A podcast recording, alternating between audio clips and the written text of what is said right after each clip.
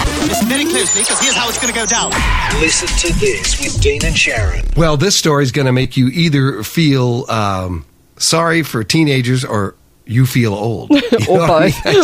both. I just- Oh, yeah. or both. oh, gosh. Oh, I love this though. Oh, I love this. This is hilarious. There's a car dealership in New York who recently had a teenager come in to complain about the Ford that he'd just bought there. And he said the iPhone dock in the car didn't work and it was scratching up his screen. So could you take a look? It's obviously iPhone broken. dock? Yes. iPhone dock? No, the car doesn't come with an iPhone dock. So they're, No. they're, they're scratching their heads. They go out and take a look at it, son. What are you What are you talking about? And the car didn't actually have an iPhone dock. It was an older model. It had a tape deck. It had a cassette deck. And you could, well, that must be where the iPhone slides in. Yeah, To- that's what the kid I thought. love this. So he kept shoving his phone in and didn't understand why it wasn't charging, and he kept pulling it out, and the screen was getting all scratched up.